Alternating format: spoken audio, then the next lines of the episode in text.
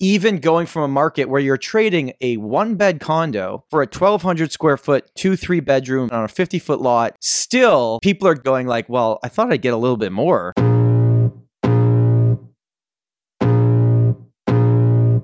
Welcome to the Tom Storey Show with Steve Karrasch and Tom Storey, where we discuss everything real estate or whatever else is on our minds.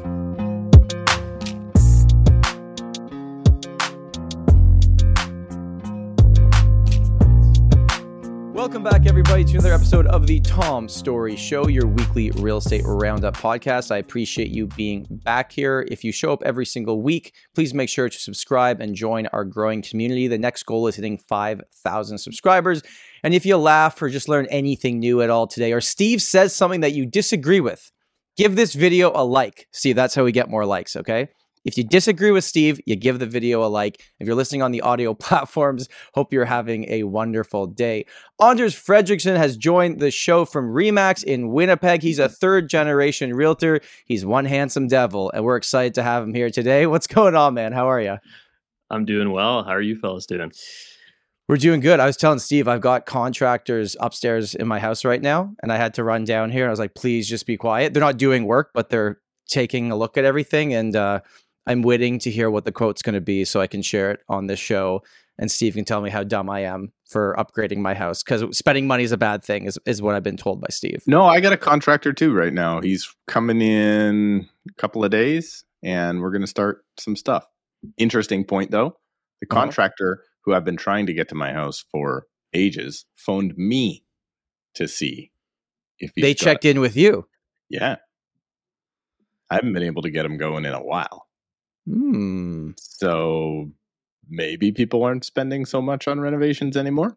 Well, I don't know because this morning, even with the guys upstairs right now, they're like, "We just want to let you know that we're not, we're not not getting back to you about start date. It's just we have this other project." I'm like, "Oh my god, when the hell is this going to happen?" Um, I had blinds installed yesterday. Sorry to bore you, Anders, to, No, to start cool. the show here. I had blinds installed yesterday, Steve. From the day I decided this is something I'd like to do, to coming in me- and measuring, to ordering and showing up and being delivered, it was about one and a half months. That's not terrible, is it?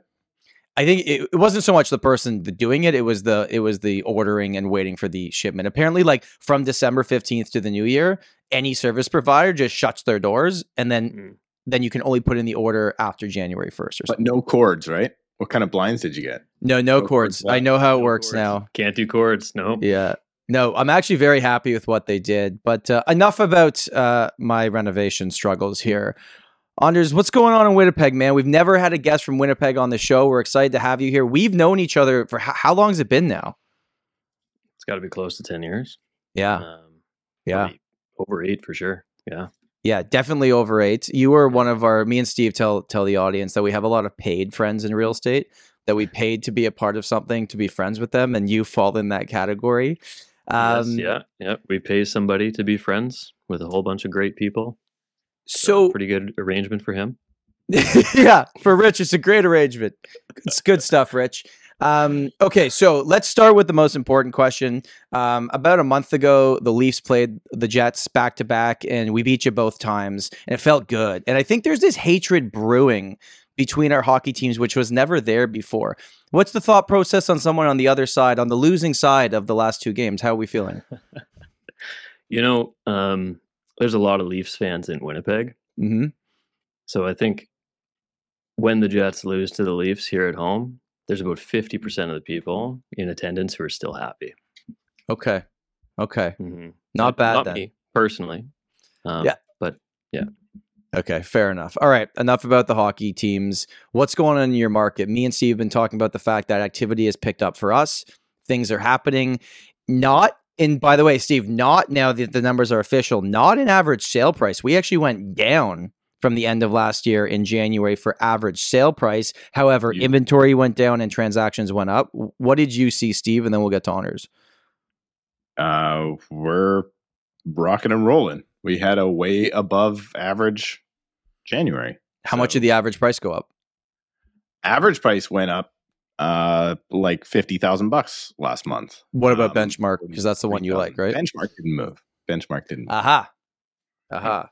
And so for in all those people that hate me talking about benchmark, Uh, I'm saying the market should be flat, but now you're saying the market is going good because average apparently is the one people need to use. So.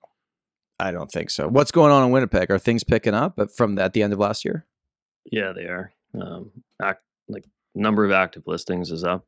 Um, our average sale price is up 10% from last year, um, 10% from last January, right? Okay, so year over year, yeah. Not from December, yeah. Yeah, yeah. Um, but we did see a significant amount of activity, you know, in the last three weeks of December.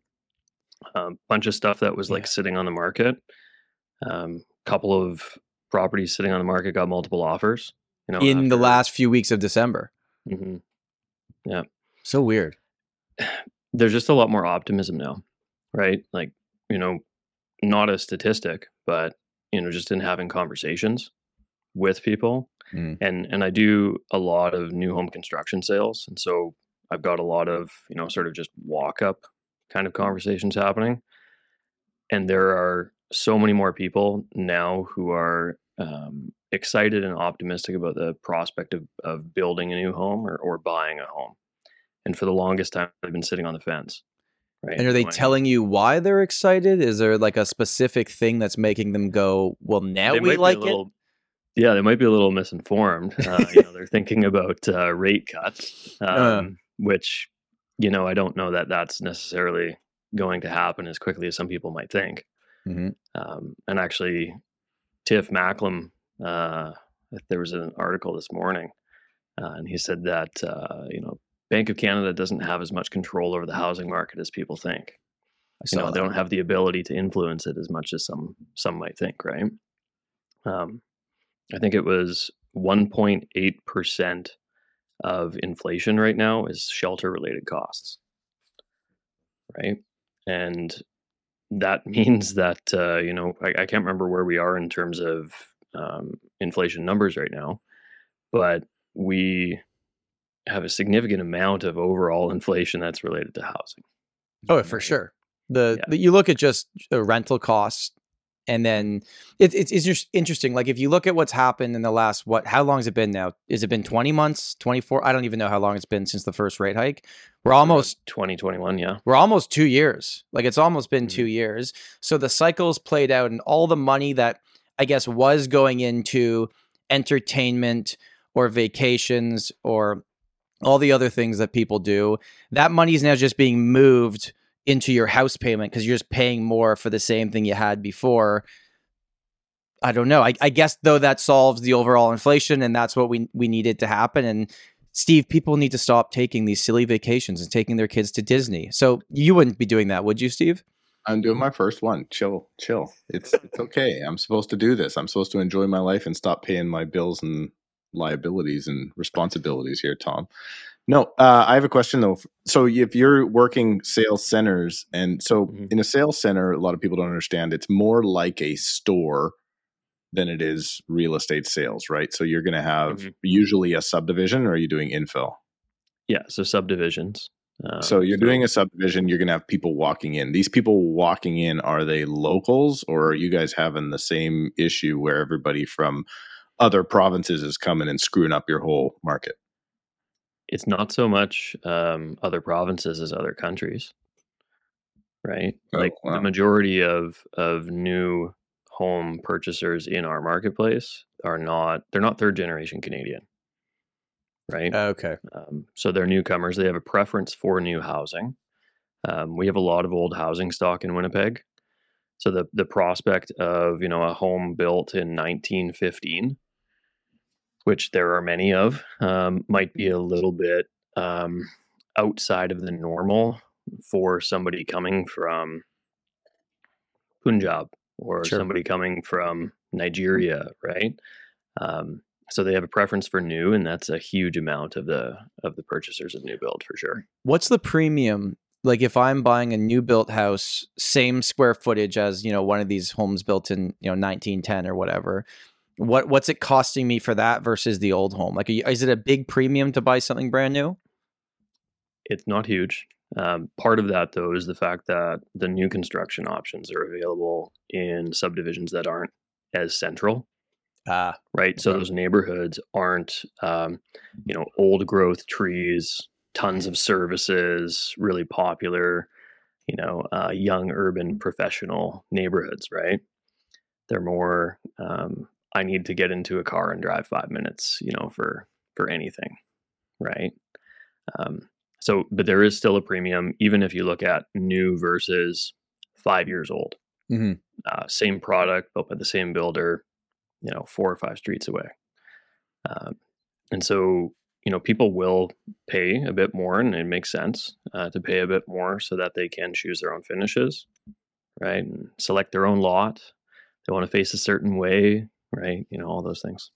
in uh in Toronto when when new home construction goes up like and I mean like houses not condos because it's not it's not very often it happens and when it happens it's kind of outside the city there's literally like people waiting in line overnight to make sure that they can buy one of these properties because they're only building so many you know for the for the developers you're representing in Winnipeg from like okay we're doing this to selling out are the houses already built? Are you selling anything on floor plans and specs and then they're building them? Like, what's the time? Are people waiting to buy these things or is it kind of a grind to sell these? So we do typically sell based on floor plan and lot. Okay. So we don't do a lot of, you know, inventory building, right? We don't do a lot of speculative construction. Is a better way to put it. Mhm. Um, now there was a period of time uh, in late 2020 through 2021, the whole year basically, and into the early part of 2022, where we had waiting lists, right? Mm, So a, a developer will service, you know, a hundred lots in a specific phase. Um, there will be, you know, eight builders or whatever, and they have their allocation of lots, right? And let's say we have, I don't know, 20 lots. Um, at any given time during that period of time, in most of our developments, we had a waiting list of 40, 45 people. So I've And got were they all new Canadians or investors from Ontario or BC or like who are they locals? saw a little this? bit of investors from from Ontario and BC, um, but it was mostly still end users. okay. The investors didn't really start kind of um, you know entering our marketplace until late 21, early 22. So there were a couple of months there where you know we um, as a, a home builder had no lots except in the one development in the entire city you know, Wow. there were 30 lots in this development. Uh, we had um, had them for a while. Uh, there were other neighborhoods that were moving more quickly, and um, we ran into a, a you know position where there was just nothing else to purchase, and we did 30 sales in 10, 15 days, um, and it was basically just you know agent would uh, reach out to me and say, "Okay, I have these clients. I've got two or I've got three of them. They're looking for this kind of thing, Hmm. right? Um, they like this plan. Um, you know, what lots do you have? Okay, great. You know, they want very limited in terms of upgrades. Like they want these four things. And when can we, you know, send it for DocuSign? So these people are not even showing up to look at where this is located. The agent's just saying, "This is what we want. Let's build this thing." These individuals, yeah, that was the case at that time. Now it is not that way at all. When was Right. that? Was that like that was when the craziness was happening? Was be- February 22.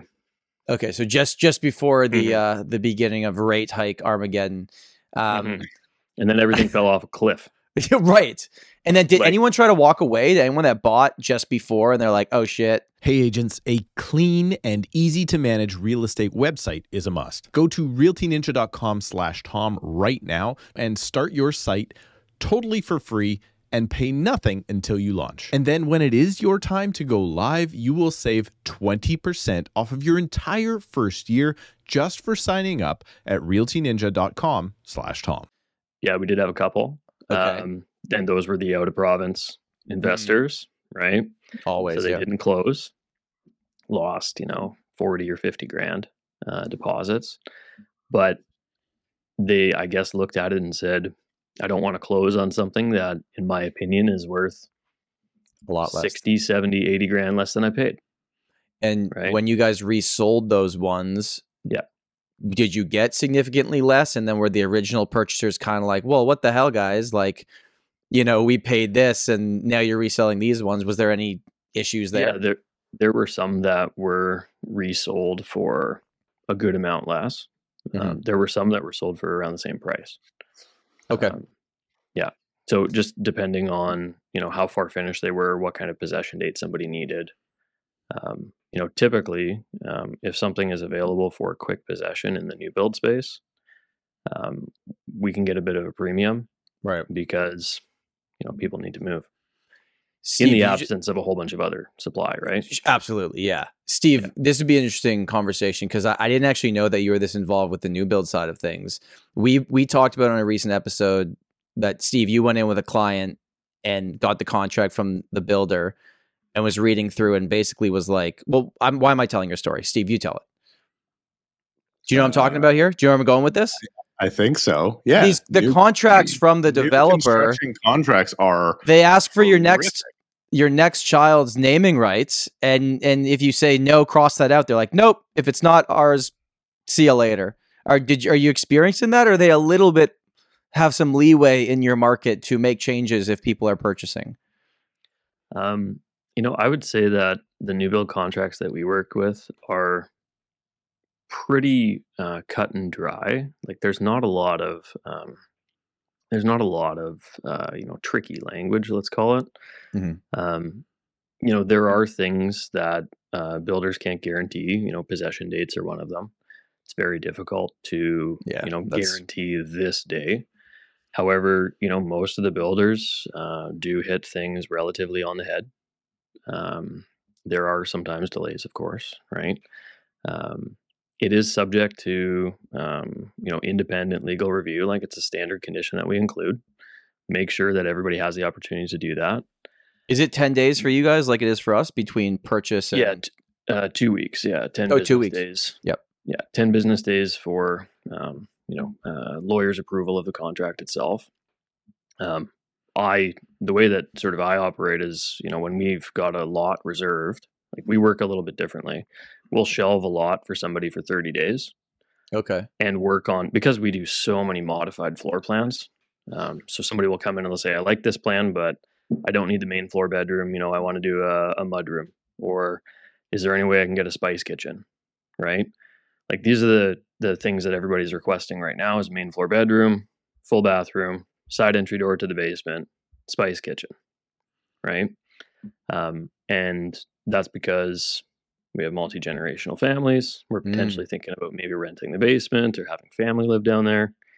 Um, we want to have a second kitchen because we don't want to use the primary kitchen and you know have the home smell like cooking, right? Um, so that's anyway, when you so know we- you've made it eh yeah i'm not gonna Yeah. cook in my second kitchen today i don't want to He sounds like he just described a Surrey house. This is all we build here now.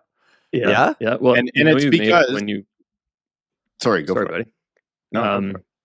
you know you've made it when you have quartz countertops in your second kitchen that's in the pantry right like once you upgrade from the laminate builder base you know counters then you're Yeah. really flush i always But just assumed in toronto this is happening, Tom, is Yeah. you we do have such a big community, usually Northern Indian, like you were saying, Punjabi families who are very large. And um, you're getting, yeah, secondary kitchens for sure. Um, and everything is is top notch. And now when I go into a sales center here, when they refer to like a three bed, three bath, or four bed, four bath, they're only talking about the top floor. right So they're only no no no, but not like your half bath on the main doesn't count now because that's just a mm-hmm. given. The question is, is there a bathroom for every single bedroom in the entire house? And that's how they're being built here now. And it sounds like Oh, that wow. expectation is being now translated, according to Anders, like, translated across the country. Because we do have so many people that are coming from other cultures with bigger families or different living styles, right? It's like when somebody comes from uh, a, a Chinese city or Asian city, trying to sell them wood frame construction in BC is near impossible because they don't have that there. Mhm. It's all concrete all the time. So if I have somebody that's new to Canada, just got their PR, and they're from Taiwan, guess what, guys? They're buying for sure concrete high rise. 100% they are. So it's just like it, it's interesting to hear that that is translating across all the way from Vancouver, which is closer to those countries now across the country into into Winnipeg. Well, and it makes sense because that is what purchasers from that demographic are accustomed to, Hmm. right? Is what they're comfortable with, um, and um, those clients, from a new home perspective, are a large part of the marketplace, right? And so we as builders look at it and say, okay, what are the features that you know we need in the homes that we are or the the models that we're developing, right, for the future? And so huge uh, things are: can we get a side entry door on you know all of our plans going forward? Hmm. Um, is there you know a way to have a spice kitchen or a larger pantry or whatever, right? So yeah, and these types of properties so so give me an idea so if i'm if i'm listening to this podcast say and i'm thinking like okay i know someone in winnipeg or maybe i'm moving there maybe we want to buy something as an investment and maybe we'll go down that path next in terms of does this even make sense for an investment how many square feet are these homes and how much do they cost so the average probably size that we're selling right now are in and around 2,000 square feet. Okay. So the way that we count square footage is we don't count the basement. Right. Here, and I know it varies like from province to province. Um, so main floor and second floor, that's your square footage, not the basement, not the garage. Right. So around 2,000, most will have a main floor bedroom and a full bathroom. We'll have three bedrooms or four bedrooms and some kind of secondary living space upstairs, like a loft is what we Sure. call it, bonus room, whatever. Um, and those are six to six twenty-five. Land in, GST in, you know, um, well finished, like not fully upgraded, but good specs. But brand new house for 625 and if if i'm looking at a century home that's similar square footage maybe you could argue, argue better location based on when it was built. What's that costing me in winnipeg? Like what's the delta? Maybe not i don't i get it won't be as big or have as many features but like what is the average price for that? It can be actually relatively similar depending on the neighborhood. Um, if it's in a neighborhood that is not one of our, you know, three or four most desirable, um, then you'll probably see anywhere from, you know, fifty to seventy-five thousand dollar difference. Um, so there is a premium on on the new, but there's also a premium on those infill building lots, or there's a premium on, you know, the the underlying land value of those homes that are more central right right? The the 34 foot wide building lots that we build, you know, a lot of these homes on that are 140, 150 grand. mm-hmm. Um, in certain communities that are more central, more um, walkable, more established, you know, those are 200,000 plus. steve i saw you shaking your head when he said the price is that in disbelief of how low it is or the fact that Yeah. winnipeg costs 650 grand to buy a new house and it, all of canada is expensive now you know How do I translate that? So if I go okay, two thousand up, so that's that's what twelve hundred on the main, maybe eleven hundred on the main, Mhm. and then nine up, something like that. So that's another thousand down. So if I go thirty one hundred square foot detached house here, brand new, I'm thinking one eight. Yeah. where I am, one eight easy. Three times. So like the number you just gave me is a two bedroom apartment, um, 700 square feet, and So I'm what- 45 minutes outside the city. It's a one plus den in Toronto downtown for a condo. Six fifty is a good one plus den with parking. Why don't we all live in Winnipeg? Other than the bombers suck. Other than that, like what? Hmm. well, um, you know, the the the weather is maybe one of them. Um, you know, it's a little colder here. Um, But I is think- it that think- much colder there? Is it really that big of an issue, or do we just kind of bring that up because it's the easiest thing to say? Like, I mean, if you're coming a lot from of Canada, Nigeria, though, like that's a big difference. I would assume. Like you got Yeah. all these Nigerian guys moving in, going, "Oh yeah, I love six feet of snow and mosquitoes the size of dogs. This is great." yeah, I, you know what? I mean, for our clients like from northern India, it's not that that drastic. You know, they do have have winters for sure. Um, I think part of the reason is, you know, there is more to do in Toronto. There is more to do in the you know greater Vancouver area uh, than there is here.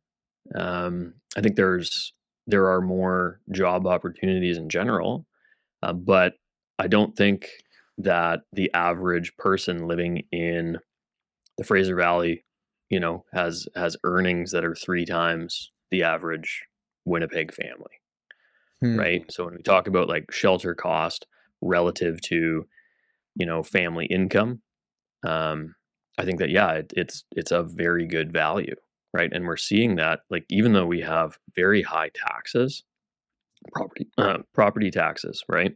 What about income Relative. tax? Um, income tax is not you guys better than. Ontario and BC, or, or not really? I think we're same? slightly better than Ontario. Okay. Um, I don't know the the comparable, or I don't know the comparison with BC. Okay. Um, but I think from a personal income tax perspective, we are a little bit more favorable than Ontario.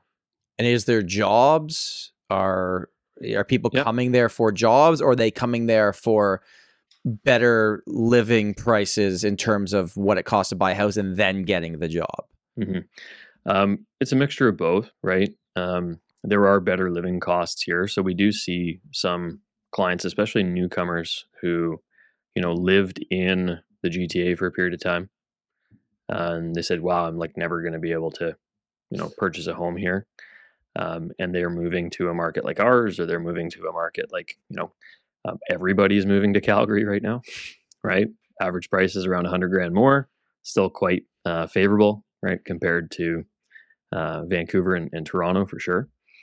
Um, but yeah, they they are moving for affordability, and and there are jobs, right? Like we are a logistics hub, um, so we do see significant uh, jobs in trucking, uh, logistics, you know, things to do with rail transport. Um, we are though, you know, very much a government um, or let's say public employee um, is is a large amount of the people who who live in Winnipeg for sure. Do you guys have um, more homeless issues now than you did previously? Like, is that something that you notice if you go downtown? Is that is it worse now than it's been before? I I went out, um, uh, Steve. I went out ye- yesterday for lunch with Chris Light, and we went to this new restaurant at the very top of the Well development. If you, I think it's called Area, I'm probably saying it wrong.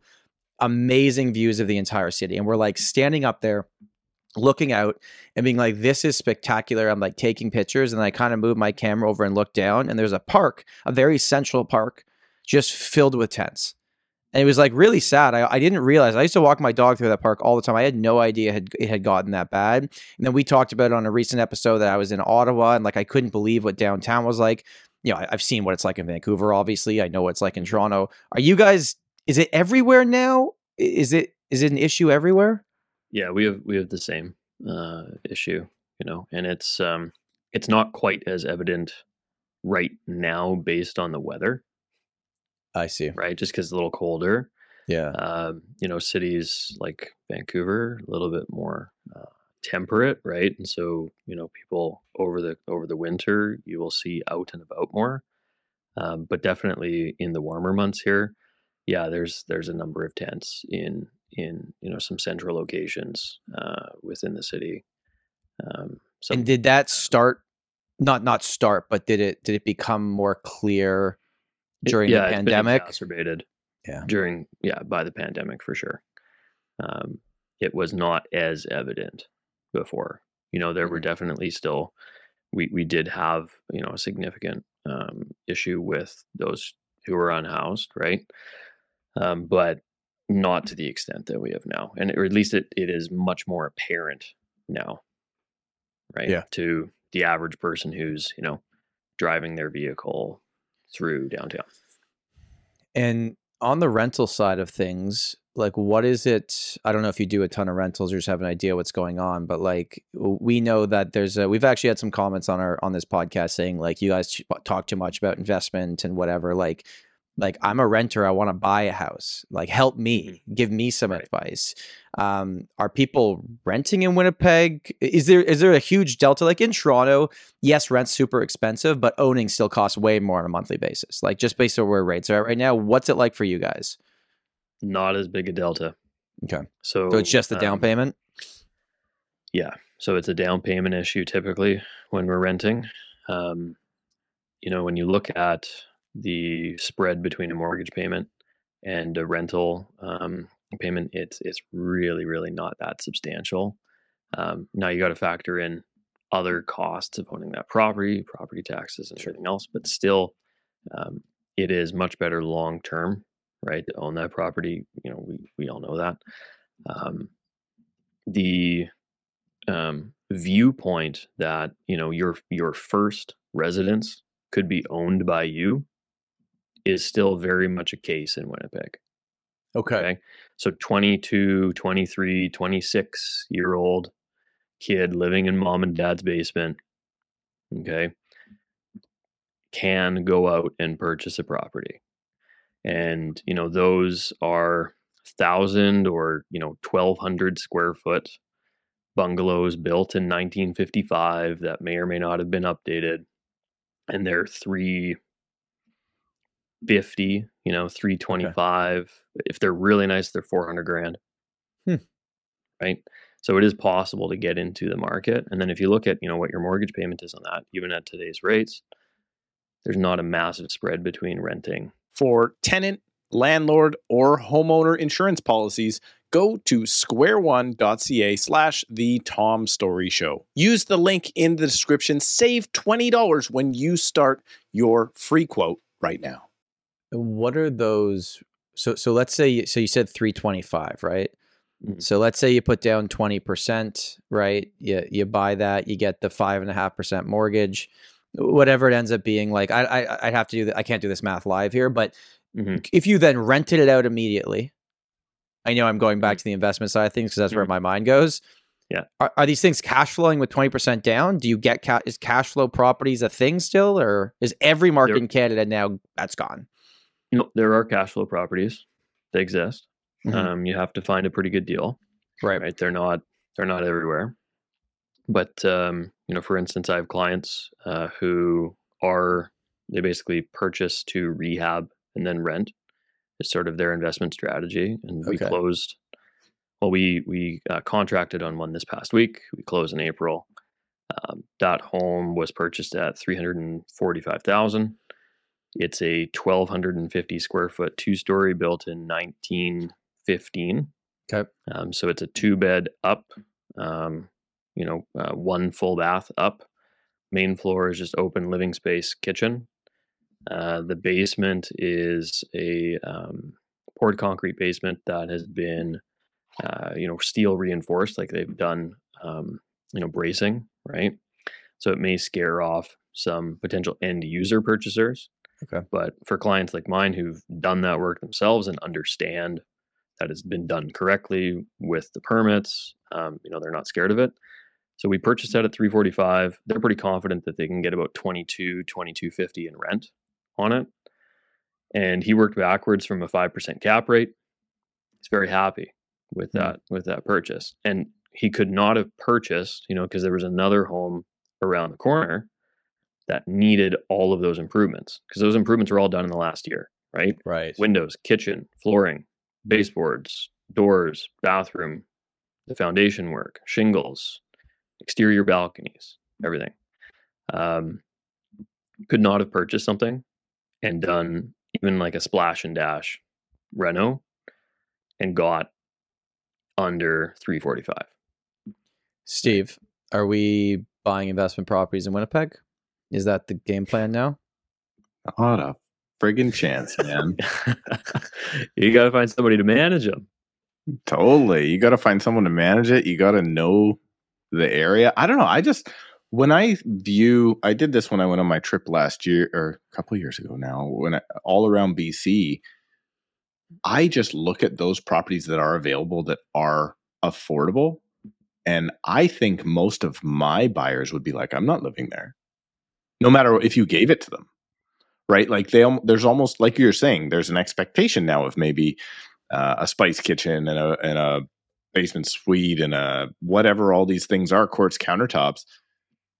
It does take a certain person in my market that would be even interested in living in a 1950s bungalow now which is actually almost the same living standard as today. I mean we still got dishwashers we still got all the stuff we need. Um, i'm just wondering if people are more receptive to that living style in other cities because I think in Vancouver they're not. Right? Like when I tell somebody now that, oh yeah, you know that 1980s apartment building you were looking at, it's got no laundry. They're like, what the hell are you talking about? No laundry. Like, yeah, they didn't build, they didn't put laundry in condo buildings till like 1984, 85 here. Mhm. And people were like, well, that's not acceptable. I'm like, well, that's the one thing in your price range. They're like, okay, I'll keep renting. I'm like, you're going to keep renting for laundry? I guess. But that's Tough a life we got. And is I was just gonna no say that- laundry in the unit, or is that no laundry in the building? it's usually the unit. Usually In the Toronto. unit will be shared laundry. It'll Okay. be shared laundry somewhere in the building, Yeah. generally. But Steve, that's such a good point because it's like, okay, we always talk about the fact, and I guess you can't really argue with the data that like we don't have enough houses for the population growth and the people that are already here. But we do have a lot for sale right now at this moment in time. There is properties for sale. So I don't think it's just that we don't have enough for sale. It's like we don't have enough for sale at a price that people are interested in. I think that's kind of what it is, or what they can maybe not interested in, but maybe just purely just what they can afford. That's a good assessment. They could. There's a lot of renters right now listening to this podcast that could buy a property in the next 30 days if they decided they want to. They just don't want to. You're sometimes trading down for a space and Yeah. then paying more, and you're like, "Well, this sucks because I had this. I know I didn't own it, but my life was pretty good." Yeah. Mhm. and you don't Yeah, want to make that that downgrade to pay more money, but you could do it to own a property. But it, you know, it it, feel, it feels like you're going backwards. Even though I know financially, if you're willing to hold it for a long time, it will push you forward. We we all know this. I don't think really anyone disagrees with that over a long period of time. It's even so much further than that, though, Tom, because I'm continuing to get the calls of people who are renting that don't want to stop their rental, that want to buy an investment property for somebody else to rent. I'm getting that call at least once a week now. Well, it's because they're in, like, are they in rent control? They're in rent control. So why would they move? No, it's just their lifestyle that they want to maintain where they are. And then I'm like, listen, your tax benefits are garbage for this. Like your your capital gain. It's not your you go to primary sell, residence. Yeah. right? Not your primary residence. I'm like, you're going to pay you, you, you like what is it now? A two cap on where I am right now. If you're lucky, like this is a bad strategy. Like get your principal residence first, but people just aren't willing to do But it. They don't want to give up the lifestyle. They don't want to give up the Dodge Steve, pickup payment. I still, I still Are we think talking about that Alberta again, or what? no, it's here too. People drive Dodges here too. We've got we've got terrible people here too. I uh, I have no idea what's going on in the truck world, so I'll let Steve have his fights with people about uh, makes and models of cars. But don't you think that strategy of like let's let's say you're renting and you're comfortable and you could buy your first property as an investment property. That's still better than not doing it. No. If you're going to hold it for a period of time and you can afford to do it and you don't want to mess up your lifestyle. It is. It is. Mm. Why? Okay so if option one is is just buy it and move into it yes i understand that for capital gains if you sell in the future but if they decide that's not happening option number two is stay where you are buy a place rent it out it's still better than just renting for the next 10 years if you had a choice or if you have a huge lump sum of money maybe you're just putting in a gic these days because the the numbers are still pretty good right like it's Yeah, still depends better than your investment alternatives, right? exactly Yeah. what's the alternative steve if they're not going to do those first two what are they going to do What, what do you, I don't understand the question. Like, Here's my you question. I have property, and Here's my question. Live in it, man. Like No, no, that's no. what you were. Okay, but but let's let's be realistic for a second. There are some renters right now that Tom, don't I'm going to hear me, stop just you. the- hold that. no, no, no. Hold that thought. Hold that thought. I'm the most realistic person you know. Now continue. people are people that say things about themselves. It's never true. Ron. You don't have to say it about yourself. Anders the most realistic person than me. What's Well, that? No, Most realistic. we're just talking I, over. I each don't even. You see, you just continue with your thought. I'm sorry for you you threw me off. I don't even know uh, where I was going with this. Okay, now it's coming back. if if I'm renting, okay, and I can afford to buy something, but I don't like it for myself, but I'm in a good rental situation, there's almost less emotion to it if you buy it as an investment and then rent it out because you don't actually care if you want to move into it or you like it. And maybe one day you do originally buy it as an investment, but then your life changes. Sure, you rent it out for the first two years, but then you do move into it. It becomes your principal residence. And then from that period forward, you don't pay capital gains. I still think that's that's a realistic option for people. Are you talking people out of doing that? Mm-hmm. Regularly. no, because the question usually goes, I'm just shocked at how much money people have. And they're like, listen, I've got this hundred, I've got this 150, I've got this 250, I've got this $350,000 sitting there. I want to invest become a real estate investor. And i'm like holy crap how much money do you have sitting on the sidelines? I can't believe it. And but then they go okay well i've got 350 so i'm going to buy a detached house with a basement suite. I'm going to rent them both out and i'm going to cash flow. And i'm like you're going to cash flow negative. Hmm. And they're like what do you mean? So they have got all this money but it's not good enough to put 50% down on a two bedroom condo. And then actually cash flow it's like I have to stretch myself. And I, I just, I, I'm just constantly having the conversation. Every single week, I'm having the conversation. How much do you want to feed this per month? And that's where it stops because people are like, well, this is supposed to be my side gig that's going to help and get me mm-hmm. more money into my pocket month to month so I can deal with all this inflation. I'm like, you got a pretty bloody good nest egg right there. Why aren't you taking your 5% on it? But if you're going to invest yeah. it, invest it. But if you got 350 grand in the bank and you don't own your principal residence, no matter how expensive the property is, there's something wrong. I, yeah, I do think there's a, a disconnect between you know that that person that's speaking to you and and believes they're going to cash flow um, and reality. You know i had one of those appointments this week. Great past client of mine really intelligent guy looking for an investment um, you know has a good amount of equity in his home that he bought in late 2020 it was a new build. Um, and didn't factor in a whole bunch of different things that take away from your net uh, income on a monthly basis, right? So I run the math for him because he said, "Hey, this property looks great. Like I like the location. It's close to us.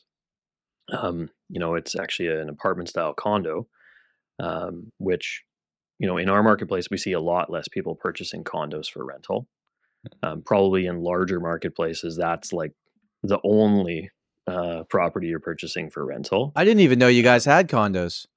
Yeah, we have condos, but they're um, they're not a huge part of the marketplace. Right. Right. Like our residential detached is still the huge meat and potatoes of the market. You know, and then we will see sing we call it single family attached, right? But semi detached would I be, I think, the term. Why do we all have? Steve calls it a duplex. I call it semi attached, and you call it single family attached. It's just very confusing to everybody. It, it is confusing. It'd be nice for everybody to get on board and call it the same thing, you know. But then we'd have to settle the rancher and bungalow debate. Mm, right. Hundred percent a rancher. I think. Or if you're in the states, it's a rambler. So really, yeah, in the states, it's a rambler. Well, that sounds kind of cool, actually. Right? Um, sounds like a car. Anders, I got a story for you, but I want to I want to kind of set it up. So if yeah. I'm moving to Winnipeg and I want to purchase a property for four hundred thousand dollars and I do not want a condo, mm-hmm. give me an idea. I know we talked about like the unrenoed bungalows uh, or ranchers uh, for or ramblers for three hundred twenty five thousand. But if I want like I want I have four hundred grand to spend, I want like a you know nice enough place to move in that's like fifteen hundred square feet. I guess can I buy that? Does that exist in a in a safe area to live in that I could raise a, a, a you know start my family there? Fifteen hundred. Okay, maybe uh, twelve hundred. Yeah, so twelve hundred it exists. Okay, for sure. Okay, um, twelve hundred it exists. It's probably going to be built in the fifties or 60s mm-hmm. It's probably going to have new shingles, new windows, updated kitchen, flooring. Um, it may or may not have a recently finished basement okay. and it's going to be on a 50 by 100 foot lot. Okay. So with so, uh, double detached garage, maybe. So what that gets you in Toronto is a parking spot. No, I'm just kidding. What that gets you in Toronto is a 350 to 400 square foot junior one bed or bachelor condominium in a newer building, right? Like that's the craziness here. Now, the reason I asked you that, we actually just signed up a new listing. We're putting it on the market in two days. she's moving. She was from Winnipeg originally. She's moving back to Winnipeg. Mhm. Okay. And it was interesting because, you know, she's made some pretty decent money on her condo in Toronto, but it's not a big space. It's a, you know, it's a one bedroom kind of what you would call a starter condo here. And and we were talking about okay, what's what's the time frame to do this? We're gonna get the Toronto condo sold first. I think she's actually going to Winnipeg early March to see properties. I would have sent her to you, but she was referred to me from a Winnipeg agent, so you know can't get crossed there. But where I'm going with this and in this long kind of preamble is that she was talking with me and going like, I'm just so frustrated because my budget's 400 grand. I want to go back to Winnipeg and get rid of a chunk of my mortgage. My budget's 400 grand. And I can't believe how much it costs to go back to Winnipeg from what she remembered previously because she's been in Toronto for five years. And so it's just so things have changed a interesting, right? Like, like even going from a market where you're trading a one bed condo for a 1200 square foot, two, three bedroom, maybe finished basement on a 50 foot lot, still people are people that knew what it was like before going like, well, I thought I'd get a little bit more for this Mhm. budget coming back. Yeah. Yeah. I mean, the 1650 square foot home that we built in 2016 for ourselves, my wife and I, Mhm. in a new home development, we purchased for 350. Um, 2016. Right? Double, yeah, double attached garage, 1650 square foot, three bedroom, two and a half bath, right? New build. So over the seven years we were there, or six and a half years we were there, we did the landscaping, uh, put appliances into it, some window coverings, nothing crazy expensive for window coverings. And arguably, we should have probably sold it in um, in 2022 um, when when we contracted on our new build that I'm sitting in now. This episode of the Tom Storey Show is brought to you by the Storey team at Royal LePage Signature in Toronto, Ontario. Although he's here on the recording with me right now, and I don't like saying nice things about him to his face, Tom and his team, well, they are probably your best pick if you are looking to buy or sell residential real estate in downtown Toronto. Let's face it, probably the city of Toronto itself. Tom, make a strange face if that's wrong. That is correct. That is correct. All right, we are good to go. So, if you are looking for one of, if not the top agent in downtown Toronto for your residential real estate needs, condos, semis, detached, if you're looking to upsize or downsize, give Tom and his team a call. And, Tom, how would they get in touch with you? I think the best thing would be go to the first link in the description uh, of this episode, and you can book a call with me at a time that works for you, and uh, we'll go over all the information you need and, and see if we can be of service. And I recommend if you are listening to this from across the country and you're either moving to Toronto or if you're an agent outside of Toronto and you have a client moving to Toronto, go ahead and book a call with Tom because he would love to take your referral as well. That is the Storey team at Royal LePage Signature in Toronto, Ontario. He's a pretty good guy. He knows what he's doing. Just don't tell him I said so. Tom, the last part we need to do before the end. Uh, this communication is not intended to breach Cause? any breach. What's that? That was. oh, you want me to say it? I don't know what the word is. It. I don't even know what the words are. this communication is not intended to cause or induce breach of any existing agency agreement. And now, back to the show. Ah, Um, but uh, we waited till February 23. Um, still sold for 550, right? Um, so roughly $200,000 lift over, you know, a, a six and a half year holding period. Um, but most of that lift came 2019 or 2020 through to 2022 and then you lost some of it in 2023 right so that five year horizon that your client is looking at it from That's what happened. yeah things have changed a lot in that five years And you know what's interesting too is is on the Toronto side of things, not not from 2016, but if you bought a Toronto condo mid 2018 to 2019 and you're trying to sell it today, in most circumstances, because what happened with the pandemic and everything with the rates in the condo market downtown, it hasn't changed that much. Mhm. But if you bought it five years before that, you would have doubled your money. So so people hearing like, you know, uh, you know, that's a great story. Buy in 2016. I guess percentage wise, you went up like 25, what- whatever it ended up being, Yeah, 30, 30 something percent. on 350, right? It's, Yeah, uh, a good chunk. 57. Yeah. It's crazy. Yeah. So I was way off. So crazy growth. But but that's not something someone can buy in Winnipeg today and go, six years from now, I'm gonna my house is gonna be at 57%. That's just not gonna happen again based on these interest rates. No, no, there's not room for that to happen based on rates, right? What And, people I mean, expecting when they're buying it? Do they expect growth because of what you saw for that short period of time? the general expectation still is growth for sure, um, and I, I expect growth in prices. What do you think? You know, I, I don't necessarily have a specific number, okay, but I look at the number of people who sat on the sidelines for 18 to 20 some odd months. I look at the fact that we have not constructed a whole lot of homes in the interim. Um, and I look at the fact that we still have a, a significantly growing population.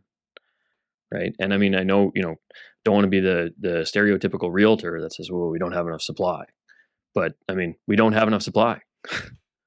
it it it's evident. Um, you know, and and I think the number is we have the lowest supply per capita in the entire G7.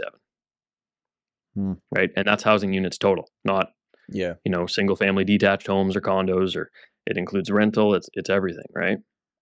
I think the most in the G7 is is France, and they have like 540. We have 440. I think is Hmm. roughly the numbers per thousand uh, uh, uh, citizens, right? Right. Or thousand residents, I guess. it's interesting because even in in your market that you know most okay listen people from my market people from steve's market even people from calgary these days they're on their high horse because they've had their their nice little lift they're like oh Winni- winnipeg's cheap but but people in winnipeg want to have separate entrances to their basement so that they can rent that out. Like every market is kind of getting to the point now that you have to be creative. And you can't be snobby about the fact that you know you might have to rent out a piece of your house to to get what you want. Hmm Well, and you know, Winnipeg being perceived as cheap, right, is um, uh, it, when you live in Winnipeg or have lived in Winnipeg for a long time, um, or you, you know, your family's been here a long time, Mm. you think everything's expensive. Yep. Right, because that is that is your um, you know experience. Your experience is tied to what the market is like here. You know, you're not coming from um, downtown Vancouver. You're not coming from Calgary and looking at it and going, oh, well, I can get 500 more square feet for the same price. mm-hmm. I was Right. going to say people probably still complain no matter what. Yeah, yeah, they do. People have a tendency to do that. so you're you're third generation as a real estate agent which is kind of unique i'm curious you know your parents the grandparents all the other generations they've seen all these cycles happen and they've seen Mhm. Way higher interest rates than we're complaining about now was was there any guidance from them to you by saying like not just you selling real estate but you know being someone that invests in real estate that you know this is just kind of how things work and Yeah. and don't be worried and this is how it happens and Yeah, it, there are market cycles, Yeah. right? And I mean, you know, the story that that my dad, I do a lot of business with my dad because he and I are new home sales partners. And for the clients who are building new, who are selling their home, who are not working with a realtor and have questions about market value and, and a marketing strategy, we do lots of evaluations. Mm.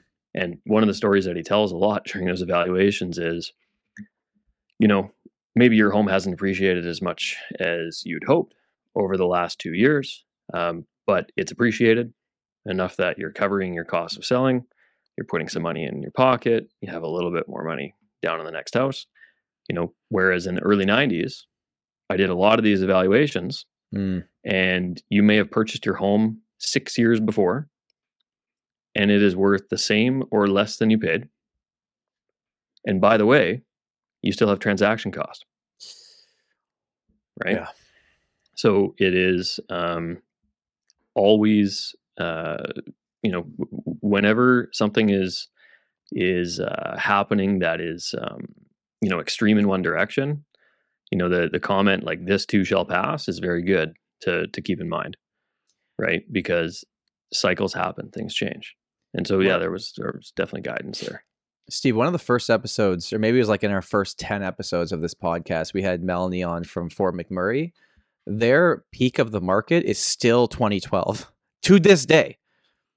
2012 was there, and, and a lot of people are underwater. I remember when we were talking about how we send the video CMAs to our clients to let them know what's going on with pricing and and Andrew Russell, who's also been on on the podcast from Red Deer, was like, "What if their house is worth a hundred grand less? Like, do you still send them updates on that? It's gotten worse, and having those tough conversations, um, you know, when things aren't going great, is frankly something that in our markets we didn't have to do for a long time. It was like, "Hey, Steve, guess what? Your house is worth hundred grand more. Congrats." My first years in real estate, though, like I got, they, they were downward. I sold lots of properties where two and three and four years later, they were losing 15, 20%. Right. Like Were you that helping? was- Did you help them buy and sell though? Mhm. Okay. So in like let's say 2010, I would sell somebody a condo for 220. It wasn't uncommon in 2013 to sell it for 179. Like it was real. That happened. So um I remember actually one in particular. I sold it to her for 230 and we helped her sell it for 210. I want to say she was in that place for three and a half years. And I mean, at that time, you're talking almost a 20% drop, or sorry, a 10% drop. But again, she bought her fully detached house for $430,000. So Mhm. that's now a 1.6. So I don't know. I mean, living it long enough, we definitely don't go through the boom and bust like a Fort McMurray. And I would assume that as soon as you get to smaller and smaller towns, the boom and bust can vary greatly. Yeah, and, and even in Winnipeg, which is you know greater metro population of eight hundred and some odd thousand, um, we don't see quite the same boom and bust either, right? Like we're pretty. The way I describe it to people coming in from out of town is that you know we're relatively boring. You know, things are going to increase a few percent, things are going to decrease a few percent. Um, you know, we don't see the like I think was it 2017 the Toronto market went off a cliff like 20% or something in It- six months, right? It went in the first four months of 2017. Our prices increased 26 percent in the first four months of the year, And then It's wild. and then foreign buyer tax, rent control, and a laundry list of other things came in, and actually, you know what, made a difference. Didn't stop condo prices from going up, but really pushed everything else down. Because psychologically, people are like, "Oh my god, the government stepped in here. This was getting bad. Let's cool the jets." So when someone's purchasing a condo in Toronto, um, do you have a mandatory cooling off period? Not for resale. For pre-construction, yes. Pre-construction, do. yes. Okay, Steve, so we do Steve take- has mandatory for everything. Y- Yeah, BC is the most regulated real estate market probably in the world. Um, Probably. we don't need to get Steve. the lowest fees, by the way, with the lowest fees. Yeah. It is true. Yeah. Um, i- here in, in Winnipeg, like condos haven't really seen a lot of price appreciation relative to detached or semi-attached. or But it makes anything like sense, right? Freehold. It, it Makes does, sense. and it, it totally does. And part of that is when you write an offer to purchase on a resale or new build condo, okay, and you have an accepted offer to purchase, there is a mandatory seven day cooling off period For resale. that resale. Yep. So there is a mandatory seven day cooling off period where you can review all of the documents, Wow. right? Bylaws, budgets, meeting notes, all Yeah. of this stuff. And if for any reason you want out, you're out. Right? No harm, no foul. So how do you structure a multiple offer scenario for a condo? You can't. So that's only condo resale. No. Wait, but, but freehold doesn't Just count? Uh, no. So like single family, um, It's weird. single family Why, home, no mandatory cooling off period. why is it for resale? I, I don't understand that. Well, it's resale and new. Um, why is it New resale? new I can actually understand though. It kind of makes sense. Yeah. Resale, it's like you can see it. It's right there. Mm-hmm. That's what it is. Do your due diligence. I think part of the challenge is that they're, and you know, I may be coming at this from a Winnipeg perspective, but um, probably rightly so. Um, there were a lot of buildings that were apartment flipped into condo. Oh, interesting. Okay, wood frame, walk up, three story. Um, that may have been flipped into condo 30 years ago.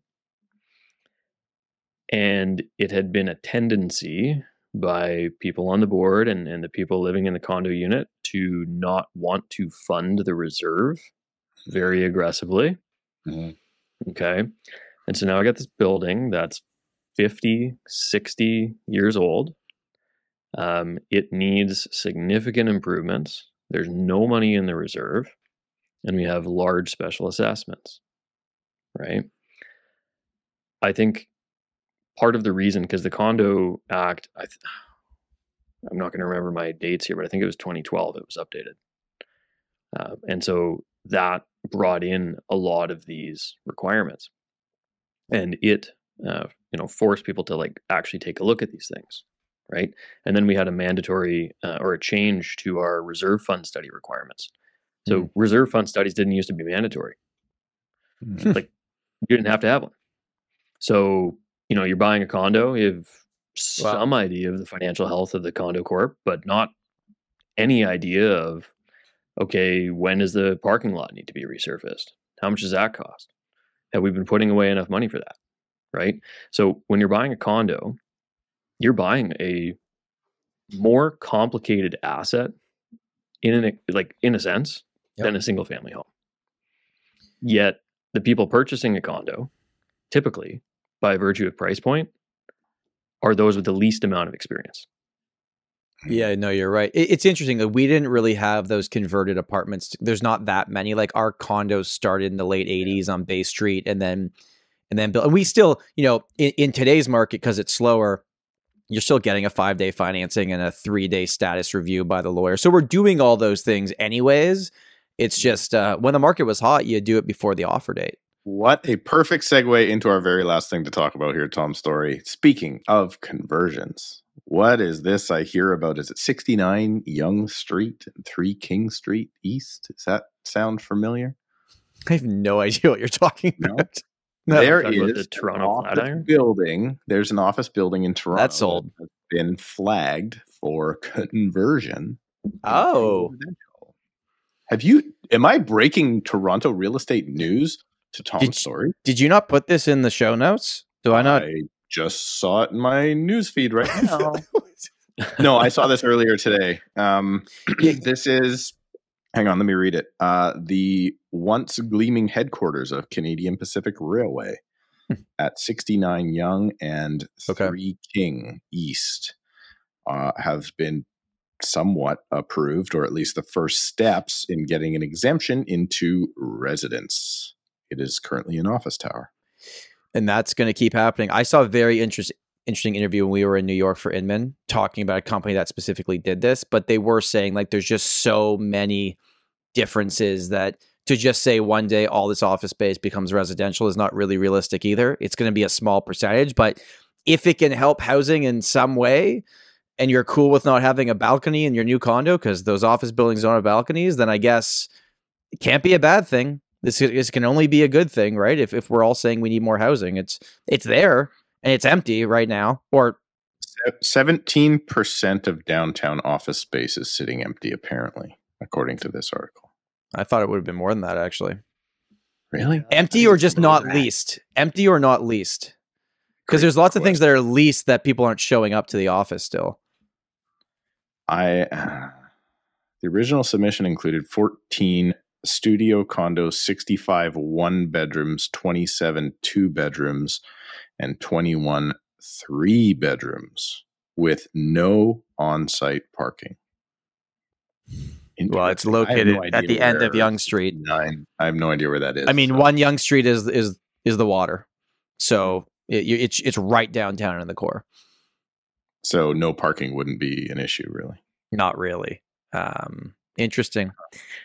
But who's going to buy that building? A bunch of investors? Video coming on Tom Storey. A bunch of investors or a bunch of end users? A bunch of investors are going to buy those units and rent them out, and that's probably what's going to happen. The final thing I want to wrap this all up on is I find that uh, I feel, feel like just because of our community, like how we all know each other and we're, we sh- we share everything and we're we're open with each other and what happens. But a lot of the real estate industry is still like this closed off little box, and we all look at each other as competitors.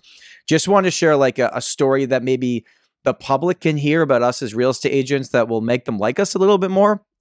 So I don't. I mean, I'll get, I'll do my best. Um, I, uh, we had clients, uh, that we, uh, we took out and showed quite a few properties to one day. Uh, and as we were wrapped up the, the last showing, uh, they were driving home and they stopped at two open houses on the way home because they just saw them and they walked in. I knew both I knew both of the agents that had these listings, but I got an email from both of those agents saying, saying, "Hey, just so you know, your client stopped by our open house and they seemed like they were interested. I wanted to give you a heads up." Mhm. They were telling me they weren't trying to steal our clients away from us, and yes, we already had a buy representation signed and all that stuff. But it wasn't like, oh, you know, you're working with them. No, like just come to us directly. Like there's not as much of that going on anymore. What's interesting is that these are top agents that do a good amount of business. These aren't the people trying to get by. That every sale is is their is their livelihood. So I just wanted to share that because I think a lot of people think different about our industry. Like we do work together and try to make things happen. I had the same thing, and now that guy is doing relentless follow up because there's a lot of motivation on the part of the seller. So, yeah, it's. Maybe- I mean, it happens. People are people cooperate again, but is that because that's old school agent? Those are agents that have been in the business 5, 10, 15 years. They're not generally Yeah, speaking yeah. the new guys. I'm I'm terrified for the new guys that don't understand. Like, do you know how hard it is to get and I apologize if you guys do this, but do you know how hard it is to get people to turn off the lights, lock the doors properly, and leave the business card behind so my clients knew that you were in the home? Do you know how hard that is to get them I- to do? I can tell you how hard it is because we we just signed up a house listing downtown that was listed at the end of last year, and I asked her what was the issues last time where you have and like you know, and her number one thing was like the real estate agent wouldn't come and check on the house, and it was left open several times. So is it easier or harder to get people to lock the door than to actually show up within an hour of their scheduled window? Lock the door happens more often than they show up on time. okay okay because that's you know that's the challenge that that we experience and i mean um i don't know what agent counts you know have either gone up or down for you guys since the market has changed right Mm. but our our agent count has gone up significantly in the last um let's say four or five years we used to have a full-time rule here so you could only derive uh, income from real estate sales. You couldn't have other T4 income if you're a realtor, right? That was deemed to be uh, anti-competitive, um, you know, because it, it restricted the number of registrants, and so now, you know, anyone can can be a realtor. Um, and I guess what I would say is just that um, because there are more individuals who are maybe not doing quite the same uh, volume um, and in it every day, right? It's really important to um, know who you're working with, Yeah. right? And um, yeah, we're we're seeing some of those issues that we did not have before. I think the uh, we're just seeing it just because there's no mentorship, right?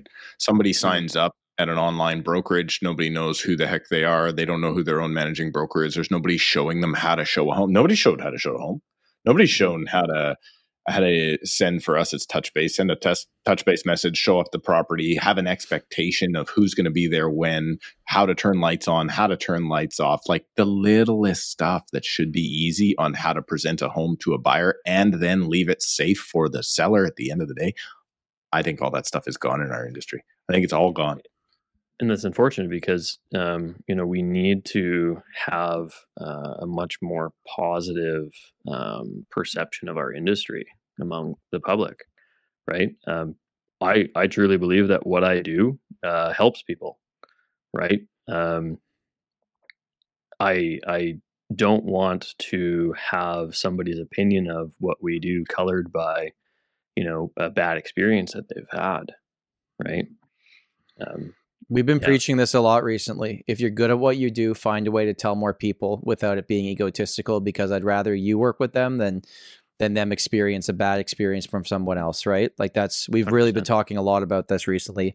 Um that was fun. That was awesome, man. Thank you so much for coming on. For for the people that are making the move to Winnipeg or already live in Winnipeg and just want to connect with you, what's the best place for them to go? yeah, best place to go is probably just to our website, which is fylesfrederiksen.com. Nice. Um, or you, know, you can quickly Google Anders Frederiksen and I'll be right there. Steve, uh final thoughts for our audience uh, this lovely week? Um, I think both your hockey teams are not as good as my hockey team. I mean, Is if true? just I don't even know if that's true right now. Actually, That's, uh, that's a pretty wild statement. in the standings, that might technically be true at the moment, but Hmm. um, but who cares about this? Who cares about the numbers, Steve? You know, I mean, we could win pres- presidents' trophies constantly and then get the Stanley Cup ripped away from us. It's fine. it will happen. We're okay. It's happened Um, thank you everybody for watching and listening. We'll see you next week, and have an amazing day. Bye.